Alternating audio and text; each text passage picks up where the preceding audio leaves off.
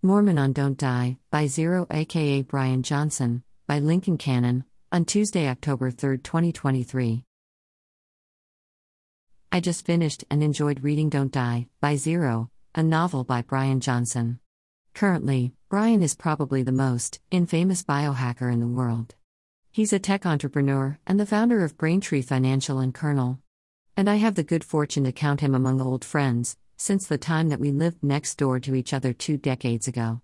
In my observation, Bryan has always been exceptionally audacious and tenacious. He dreams big. He works hard. The most obvious consequence of this has been Bryan's achievement of financial goals that most of us can only imagine, despite serious challenges that many of us know all too well, such as crushing depression. Bryan has, in recent years, directed his audacity toward saving humanity from our greatest threats, extinction level risks such as climate change and artificial intelligence. And he's been doing that with characteristic tenacity, iterating over and again on ideas, proposals, and plans. I've commented before on early versions of his vision for future intelligence. And I've offered criticisms. Clearly, Bryan still isn't satisfied. He continues to iterate on plans to save humanity. And even more saliently, he is now cultivating social movement around such efforts. That leads us to his new book, which you can download for free. Don't Die, by Zero is an invitation to you and me and humanity. It's an invitation to participate, however we can, in formulating and pursuing plans to save humanity. But it's not just a general vague invitation. It proposes a specific approach that, if successful, could have considerable benefits for you personally, in addition to those for humanity at large. Undoubtedly, many will chime in with their perspectives on the book. Some will praise it. Some will ridicule it. It's provocative that way, intentionally so. My own contribution will be to share a perspective that overlaps with and diverges from Bryan's in two ways important ways.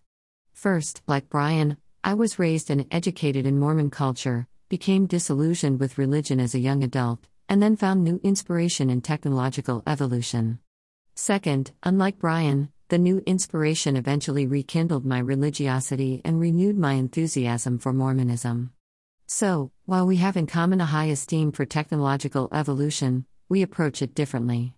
Before I continue, you should know that Don't Die by Zero is a fictional story with twists that I'm going to spoil. If you want to experience those twists firsthand, which I do recommend, then please stop here and come back after you've read the book. But if you've already read the book or don't care about spoilers, let's continue. Summary Chapter 1 introduces the narrator, Scribe, as he reflects on humanity's past achievements and contemplates the potential for future technological advancements. On his last day on Earth, Scribe hopes that his notes will inspire solutions to global challenges. He discusses humanity's future evolution and the need for swift adaptation. The chapter concludes with Scribe assembling a group of friends to plan for the future as his time wanes. In Chapter 2, a diverse group of friends begin to gather at Scribe's home for a weekend reunion, each displaying unique quirks. Farm Boy arrives early, self critical and gameplay arrive together, and seeks authority and self harm join late. Model Builder secures the best room, cognitive bias appears unwell, relentless rushes into the bathroom, dark humor arrives with a sardonic comment, and Blueprint, a newer friend, has unusual needs. This chapter establishes the backdrop of the reunion, emphasizing the friends' distinct personalities and hinting at brewing tension. Chapter 3 reunites the friends, including a belated introduction to Devil May Care, who expresses desire for a new adventure. Dark humor hints at Scribe's impending death without direct discussion, while Blueprint focuses on measuring UV levels. Gameplay delves into the philosophy of life, death, and games. The chapter explores themes of mortality, purpose, and dynamics among friends, culminating in an important meeting hinted by Scribe. In Chapter 4, Scribe gathers the friends and asks what they would do if today were their last day. After individual reflections, a discussion with Seek's authority about control and decision making ensues. Seek's authority shares his choice to place his conscious mind in purgatory. The chapter ends with a solemn reunion, exploring themes of mortality, control, and the conscious mind's role in decision making, with mentions of Mormon theology. Chapter 5 features ongoing group discussion about their responses to the question of what they would do if they were dying, exploring various perspectives on self harm for survival. The group debates the ethics of sacrificing for a greater goal, delving into the value of life and differing priorities. They recognize the urgency of addressing global challenges and discuss the importance of diverse perspectives in finding innovative solutions. The chapter ends with the group contemplating collaboration and innovative problem solving for pressing global issues. In Chapter 6, the group discuss automation's impact on free will, led by Blueprint's vision of enhancing the human body and mind with automation. They explore the autonomous body concept, aiming for improved health through data driven enhancements. The group debates the alignment problem and parallels in automation fields, envisioning a future where automation optimizes humanity and our environment at a global scale. The chapter closes with the group preparing for lunch and Blueprint's unique dietary preferences. In Chapter 7, the group shares a unique meal experience based on the Blueprint protocol. As they debate surrendering dietary control to an optimizing algorithm, various perspectives emerge. Devil May Care presents a hunger paradox, Model Builder expresses concerns about AI decisions, cognitive bias questions health and virtue, and Farm Boy challenges prevailing belief about the end of exploration. The chapter delves into philosophical and ethical questions around autonomy, control, and health. Chapter 8 explores a philosophical debate on human consciousness. Blueprint argues for demoting human cognition in favor of automation, while cognitive bias advocates for promoting the conscious mind. The discussion raises questions about the limits of human cognition and the future of exploration beyond the visible world, emphasizing the importance of knowledge. The characters delve into the complexities of the human mind and the role of consciousness in shaping experience. Chapter 9 engages a philosophical debate about demoting the conscious mind in favor of biometrics influencing decision making. Blueprint argues for deferring to physiological rhythms in various decisions, drawing analogies from literature and psychology. The discussion delves into questions of agency, moral responsibility, and making self agreements for the timing of decision making. Blueprint suggests recognizing cognitive peaks and troughs throughout the day for a more fulfilling life. Chapter 10 features a philosophical discussion about the possible end of the world and the consequences of automating decision making and demoting the conscious mind. The group explores differing views on the severity of extinction scenarios, with some characters expressing optimism in human innovation and others harboring a more pessimistic outlook. The chapter concludes on a humorous note as Zero unexpectedly joins the discussion without introduction. In Chapter 11, Blueprint presents a thought experiment of time travel to the future as means of understanding humanity's challenges. He emphasizes the need to act now for the greater good of the future and challenges perceptions of irreversible biological aging.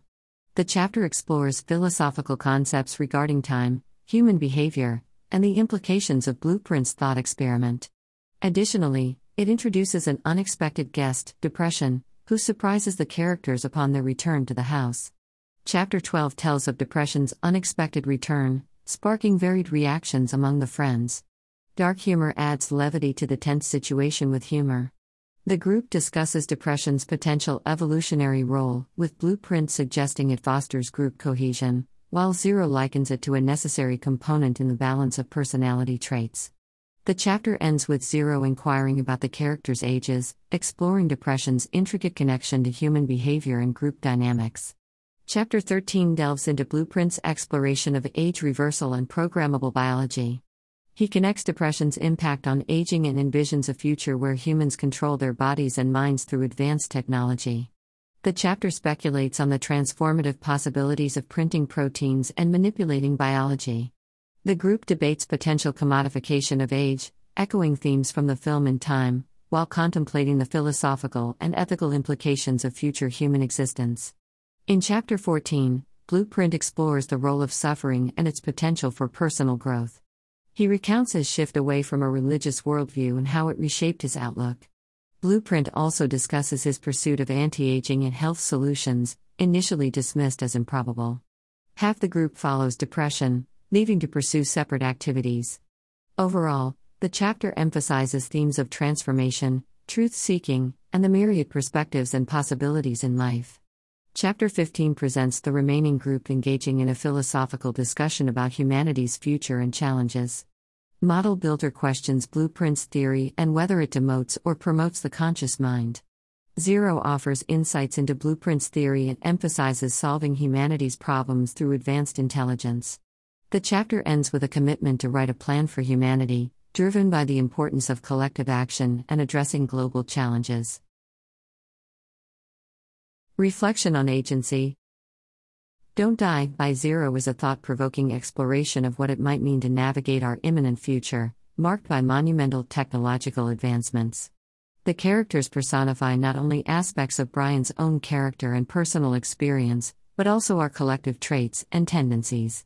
They offer diverse, and helpfully disagreeing, perspectives on critical issues such as mortality, autonomy, decision making, and our shared potential.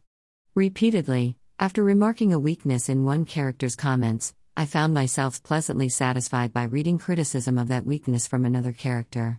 The debate about automation versus agency is particularly momentous. We are, indeed, rapidly increasing capacity to automate our lives, our bodies, and our world. And automation presents serious ethical questions related to agency, many of which the characters identify and explore. At the end of the book, the characters who haven't given up discussion seem to be generally inclined toward the notion that some amount of agency should be sacrificed for automation. But this topic merits more consideration and ongoing deliberation. Zero should yet again up the group's game, pointing out that agency need not be limited to what we now consciously experience. In the same way that we're not forced to consider a trade off between agency and automation as we now know it, we're also not forced to consider a trade off between automation and agency as we now know it. Cognitive technologies are poised to transform experience as profoundly as other aspects of our being. Why should we not wonder about and aim at the possibility of expanding agency while also expanding automation? Of course, there are and will be tasks that we don't wish to perform consciously. Assuming any related ethical issues are sorted out to a reasonable degree, we should automate those to the extent possible. But to the extent that we wish more and greater conscious engagement, to the extent that we aspire to superintelligent agency, we will pursue it.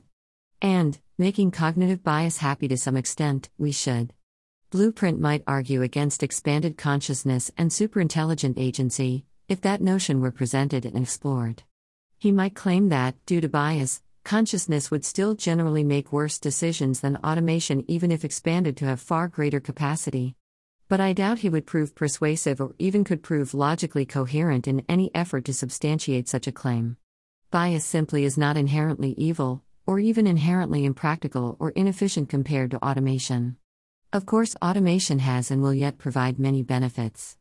However, automation will only ever be as good as our best biases, which are our values. That's because automation can only ever be meaningfully evaluated within their context. It's meaningless, conceptual gibberish, to imagine good or useful automation independent of values as evaluated by evaluators. Who should be the evaluator? The automation, insofar as it's merely automation, cannot be the evaluator. And should there be just one evaluator? Or many?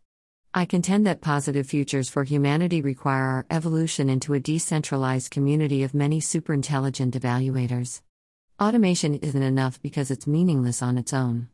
One evaluator is extremely dangerous, putting all our eggs in one basket, so to speak. We need evaluators, many of them, working together to share risk and reward in shaping our world, leveraging automation according to their desires and knowledge and capacity. Seek's authority may not be happy that there are, indeed, controls or permission structures within the context of which all agency operates, even when unaware.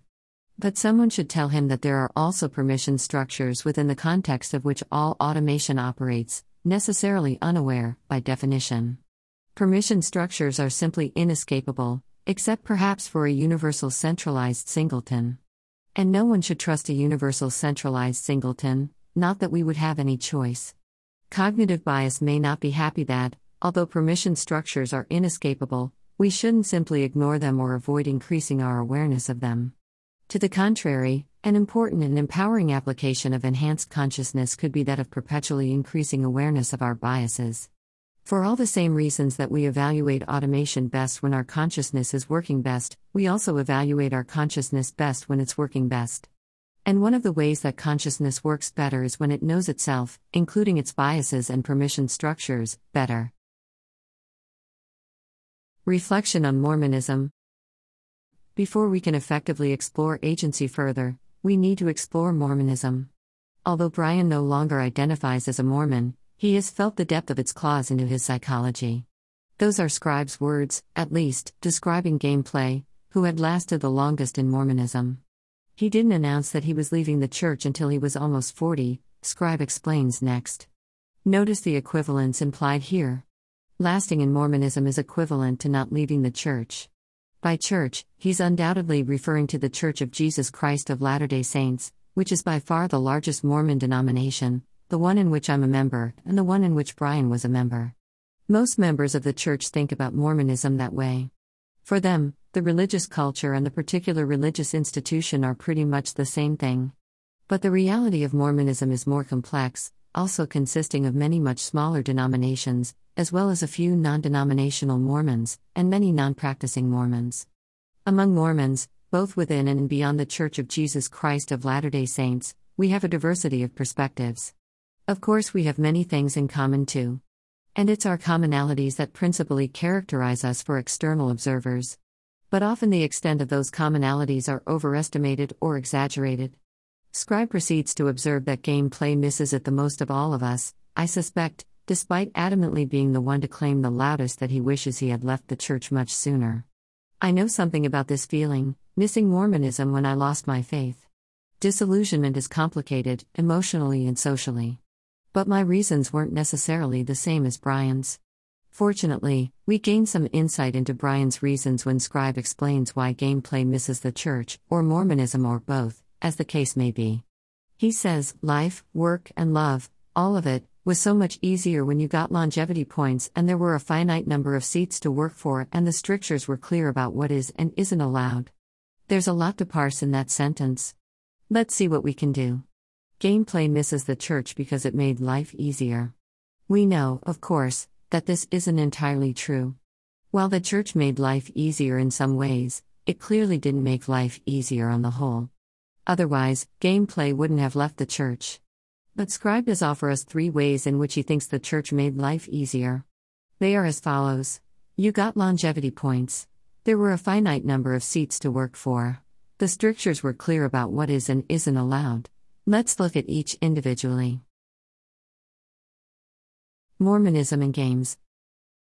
Longevity points is not a phrase that most Mormons use. And it's not a phrase that I was familiar with. But the book elaborates on the phrase in a couple other places. First, Blueprint describes longevity points from a secular perspective. In the 18th century, what counted as death was different than in the 19th, which was different than in the 20th. Every decade seems to bring with it new advances that increase longevity. Let's say that dying has units. Let's just call them longevity points for now since I know a few of you here are familiar with that language. Okay, so the question is if longevity units are a kind of currency, can you apply economic forecasting models to the currency over time with concepts like inflation, leveraging, and the like? I think you can. And I believe that longevity points will be worth more the farther into the future we go because of both structural and natural inflation. From Blueprint, I get that longevity points are units of dying, which can function as a currency. I'm not sure why any healthy person would want units of dying. But maybe Blueprint means something like units of remaining life. To me, that would make sense in context of the remainder of his words, claiming that remaining life may become more valuable in the future as our capacity to do more with that life continues to increase. Second, gameplay describes longevity points from his former Mormon perspective. To be told one's entire childhood that life is eternal, but you have to earn points, if only you do this and that in the right order. And then told don't do this and don't do that or you'll lose points, and then to have that all stripped from you one day is tough. Very tough. And then all those arcade ticket longevity points you earned for the afterlife, to trade in for eternity with your loved ones? Poof. Gone. It can mess with any mind. From gameplay, I get that we can accumulate longevity points based on our behavior and trade them in for eternal life with loved ones. I'm not sure whether he means that longevity points earns both eternal life and with your loved ones, or just with your loved ones because eternal life is already a given. In any case, Mormon theology distinguishes between immortality and eternal life. Immortality describes quantity of life, eternal life describes quality. And the goal of Mormonism, even characterized in Mormon scripture as the work and glory of God, is to help each other gain both immortality and eternal life. Mormon theology also distinguishes between the accessibility of immortality and eternal life. On the one hand, our scriptures assert that almost everyone will ultimately become immortal, independent of whether we're good or evil or whatever. Sometimes Mormons mistake this to mean that immortality requires no work, but that's tangential here. On the other hand, our scriptures assert that few will access eternal life, which is the quality of life attributed to God, or Godhood is modeled on the courage, compassion, and creativity that the scriptures attribute to Jesus Christ. Returning to Scribe's first reason for missing the church, then, it seems he's saying that it helped him feel like he was earning godhood. Based on Gameplay's description of longevity points, Scribe might also be intending to say that the church helped him feel like he was earning immortality in the quantitative sense. But that would be a mischaracterization of Mormon theology. I'm sure Bryan is far from alone in feeling like eternal life, as presented by Mormon theology, requires that which can be essentially characterized as earning points. That characterization wouldn't be far off from my own experience as a child and teenager. However, after my return to faith, that characterization feels somewhat alien compared to something more along the lines of eternal life requiring perpetual cultivation due to inevitable natural constraints on and within the possibility space of life in general. I do, however, consider the game metaphor appropriate and even useful. For as long as I can remember, I've enjoyed and found myself motivated by games. Back in the day, Bryan and I and our spouses even competed against each other in the board game, Settlers of Catan. But my favorite games are less about points than creativity at scale, such as that expressed in 4X computer strategy games like Civilization or Stellaris, which have a lot in common with Mormon theology. Mormonism and finitude. Scribe's second reason for missing the church is that there were a finite number of seats to work for. I don't know for sure what he intends by this. But, at face value, I must simply disagree with it. Mormon eschatology actually makes exactly the opposite claim that there are, have been, and yet will be infinite seats to work for. Mormon cosmology is as big as it gets, the ultimate infinite game. In heavens without end, gods of gods create worlds of worlds without end. Finding themselves in the midst of unorganized matter and minds, and seeing that they're more intelligent, the gods set about instituting laws to help others become gods. None knows for sure when or even whether there was a beginning to this work, and all work against any possibility of an end. Mormon theology rejects any finite limit on winners. If gameplay is missing the church Scribe supposes, because there was something finite about its game, then gameplay misremembers or misunderstood Mormon theology. Or maybe Scribe isn't being clear. It's hard to say. Mormonism and obedience. The third reason for missing the church, that Scribe attributes to gameplay, is that the strictures were clear about what is and isn't allowed. In other words, the church is clear about what leads to godhood and what leads away from it. Mormons do often characterize ethics in simple ways, with heavy emphasis on obedience to specific rules, which has practical value for many situations. And that's about as deeply as some church members and Mormons ever consider ethics. But the scriptural basis for Mormon ethics is complex. And Mormon scholars approach ethics in different ways, beyond simplistic appeals to authority. Personally, I favor a desire based account of ethics, both for philosophical and scriptural reasons. But I know intelligent and well educated Mormons who, incorrectly, disagree with me on that. In any case, what most Mormons can agree on is that we trust in a God who is sublimely creative and compassionate toward all of humanity, whether or not we're good or evil. Per scriptural eschatology, almost all of us will eventually become immortal. And almost all of us will eventually experience that immortality in some kind and degree of heavenly glory. Mormon theology is essentially universalist, with the only exception being for some vanishingly few persons who knowingly reject any heaven. Returning to the book, in the next paragraph, Scribe elaborates on his projection of gameplay's feelings while leaving Mormonism. Imagine going from a board game, where the rules are clear and comprehensible and the reward and success conditions are laid out, to the actual, real world, clusterfuck of life, which has no meaning, purpose, or goals other than those we give it. Having to shake off the gameplay parts of a belief system was like throwing a member of an uncontacted tribe in the Amazon into the heart of London. It's chaos. It's indiscernible. I empathize with these feelings. Mine were similar when I lost faith. And, although I gradually returned to faith over a period of time years later, that return didn't restore any sense of peace and obedience to simple rules. Like for gameplay, for me, that appears to be gone forever. But my existential crisis ended up resonating with Mormonism in new ways that I hadn't anticipated. My situation, or rather my observation of my situation, had become more like that of the gods and less like that of their creations. Finding myself in the midst of unorganized matter and minds, and seeing that I was intelligent enough to create purpose, I set about creating it for myself and helping others do the same. I realized that Mormon theology is fundamentally an existentialist theology, which powers the efficacy of its simpler obedience based expressions. Mormonism and Agency Now we're better equipped to return to our exploration of agency. And we're ready to look at the most extended reference to Mormonism in Don't Die, by Zero. That mention comes in Chapter 4.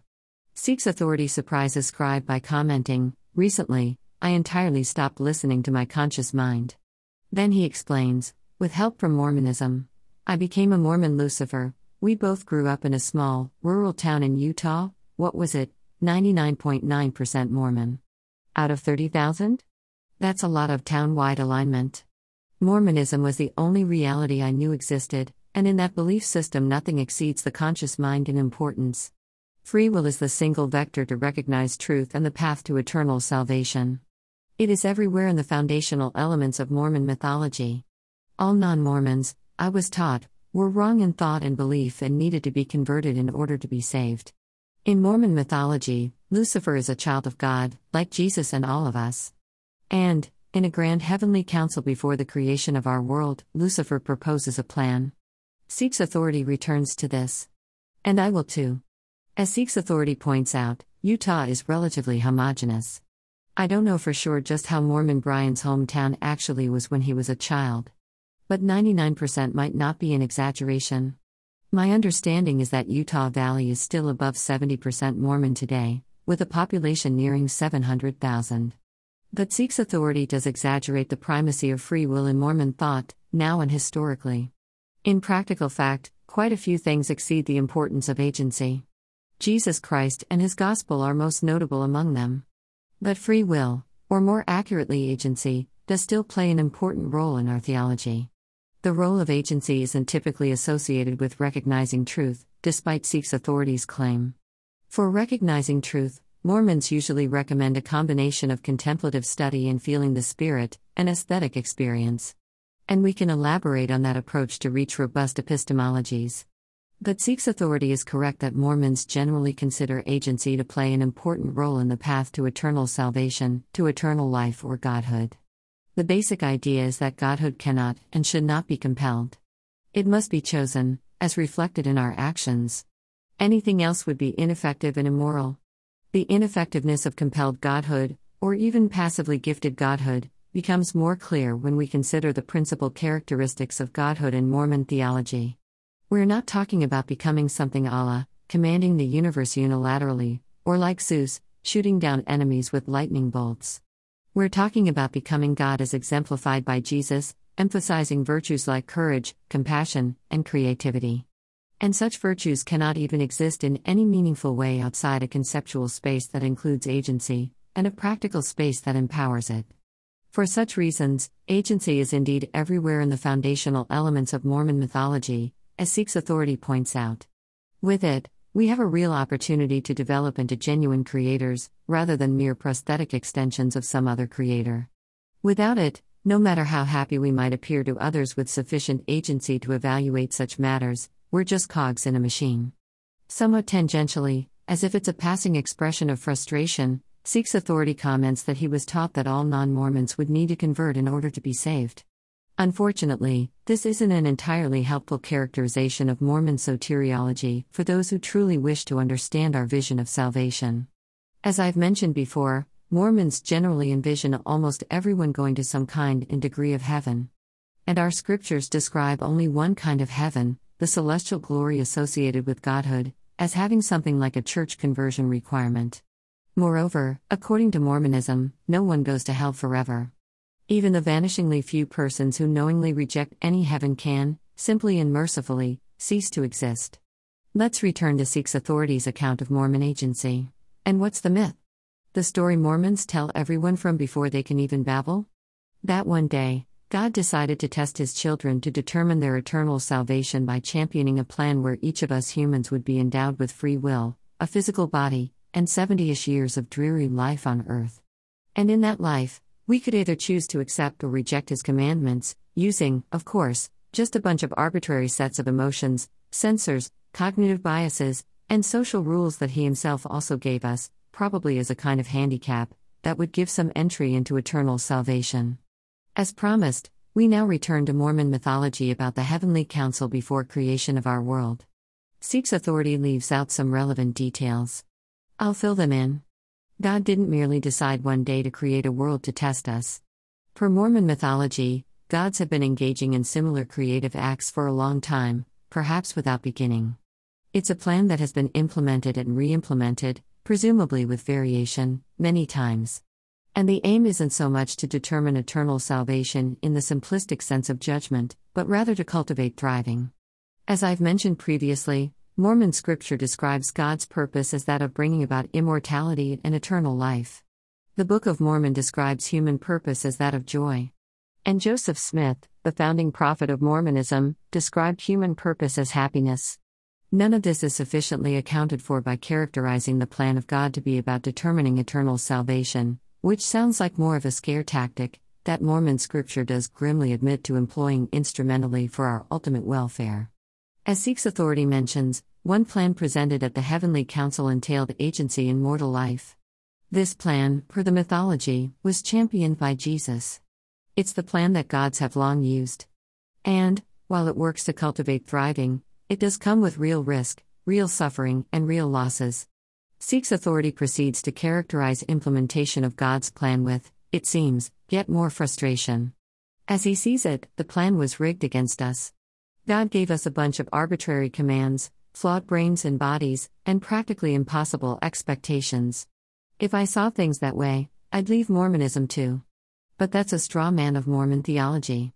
More accurately and charitably, the proposition of Mormon theology is that God inspired and continues to inspire humanity, according to circumstance, with rules to help us toward Godhood. The proposition is that our mortal bodies are temporary but contextually sufficient for experience and education. And the proposition is that the grace of God has provided and yet will provide sufficient means for us to learn how to become gods ourselves, the same as all other gods have done before, without defeating the purpose by doing everything for us. This might be easier to think about by looking forward rather than backward. Consider the future possibility of autonomous artificial intelligence.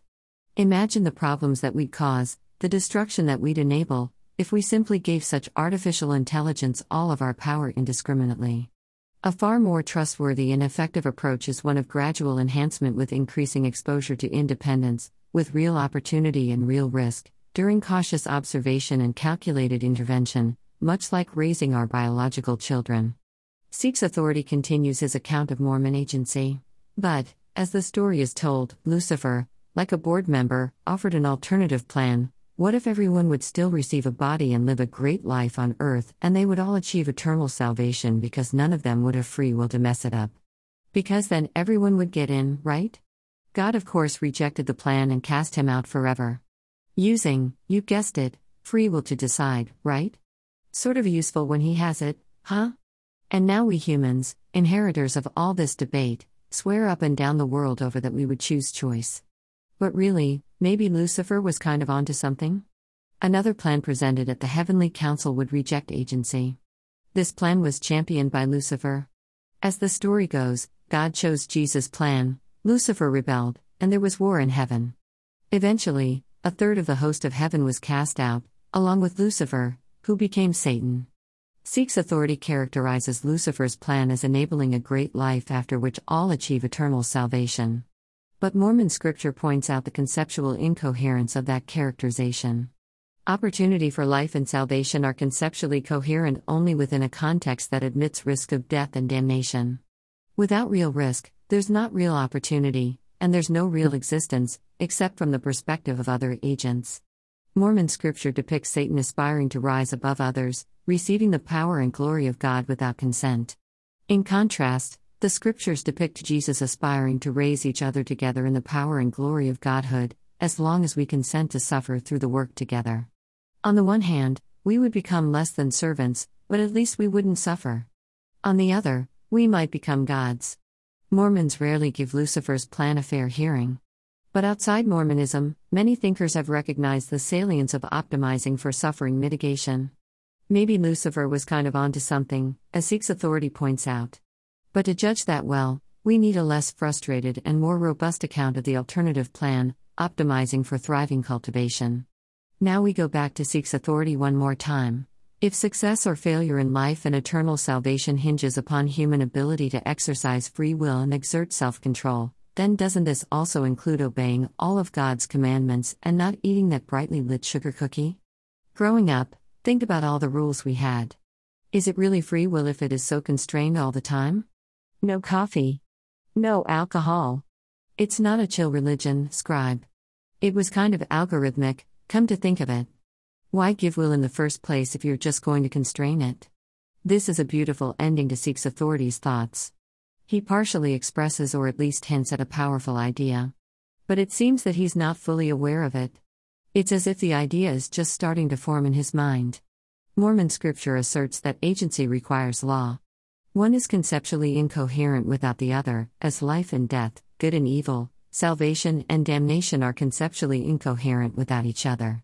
Mormon temple ritual even goes so far as to depict Eve intentionally disobeying God's law, and then intentionally persuading Adam to disobey God's law, so that they both could develop knowledge of good and evil. While some Mormons do look at this as a literal historical event, many of us consider it a symbolic account of human emergence into moral agency. From this perspective, agency and law aren't existential negations of each other. Rather, they're conceptual enablers of each other. They're co creative constraints. And in practice, they can coexist, which of course they do. The answer to Seeks Authority's question, then, is that God creates laws to empower real agency in practice, in contrast to a vacuous hypothetical free will in the absence of law that has nothing tangible against which to assert itself. And, indeed, law is kind of algorithmic, even altogether algorithmic in its most formal development. Let's explore that. Reflection on religion. Throughout Don't Die, by Zero, the characters generate a productive tension between the ideas of agency and automation. Some argue on behalf of one, others argue on behalf of the other. But, as I've observed previously, the characters who remain engaged with Scribe at the end of the book seem generally to support moderation of agency in favor of automation. Unfortunately for the remaining characters, Seeks Authority has departed. And his observation about the algorithmic nature of religion, particularly Mormonism, seems to have departed with him. As the remaining characters commit to developing their plan, they seem not to be aware that they're aiming to recreate in large measure that which most of them appear to have left behind earlier in their lives religion, particularly Mormonism. Religion is the most powerful social technology. Like the social technologies that we've developed on the World Wide Web, religion connects massive groups of people through formalized protocols that we call doctrine and ritual instead of automation. Although the words are different, the functions are analogous. Too many overlook the function and power of religion, focusing too exclusively on the many ways in which it has been and is abused. That shouldn't be surprising. Power, no matter its form, is neither good nor evil inherently. It's just power, which we may use for good or evil. Mormonism is no exception. It has been used for good and evil, as the characters in the book have witnessed, as Bryan and I have experienced. Some of us have chosen to walk away from that power. I've chosen to continue engaging with it. But those who choose to walk away from it aren't always thoroughly doing what they suppose or present themselves to be doing. Misrecognized religion is rampant. Even among enthusiasts of technological evolution, misrecognized religiosity is common. In Don't Die, by Zero, the character that most thoroughly illustrates misrecognized religiosity is Blueprint. Here's the misrecognition. Perhaps only those who have left a religion understand. Personally, I've never met anyone else who gets me the way that someone else who has left a religion does. And it can be anyone. Truly. They're all the same woolly blankets. Strangely, almost paradoxically, I had never seen the world more clearly than I did after I became convinced that religion not only wasn't for me but that eons of my growth and personal life had been stolen away from me. Then there's Blueprint's functional religiosity. He has his epiphanies, inspirations, and revelations of infinite games, while envisioning and emulating projections of superhuman and superorganism potential deities. He breaks his fasts with communions over the Blueprint protocol. He has rules upon rules, commandments, aimed at longevity points for salvation in a perpetual game of not dying, immortality. Of course, I'm not intending to demean or belittle Blueprint, as that would be hypocritical. I too envision infinite games of emulating God, understood in terms of superintelligent posthumanity. I too break my fasts with communions, whether they are bread and water with my local congregation, or the Thrivist protocol. And I too live by rules and commandments aimed at something like longevity points, both explicitly religious and quantitatively biological. Blueprint and I have much in common, with two principal difference. First, whereas Blueprint misrecognizes his religiosity, I openly and enthusiastically recognize mine. Second, while Blueprint distances himself from traditional religion, I embrace and work to participate in explicitly fulfilling the most beautiful hopes and visions of traditional religion. I think these differences may also accurately describe differences between me and Bryan himself. If that's the case, despite and even because of the differences between us, I'm at peace. Bryan need not be like me, a Mormon or otherwise, to participate effectively in that work which I esteem to be most sublime, that which Mormons describe as the work and glory of God. Although some fellow Mormons feel and express otherwise, many of us prefer and even sense a spiritual mandate toward a liberal minded ecumenical approach. So far as my theology is concerned, God works through Bryan and innumerable people like him to accomplish the sublime work. It is too vast, too arduous for any one people, Mormon or otherwise. So, Bryan, please keep prophesying in word and action. May you live forever, or at least don't die. Thanks for listening. This is an audio podcast of Lincoln Cannon. Lincoln Cannon is a technologist and philosopher, and leading advocate of Mormon transhumanism. Visit Lincoln Cannon online at lincoln.metacannon.net.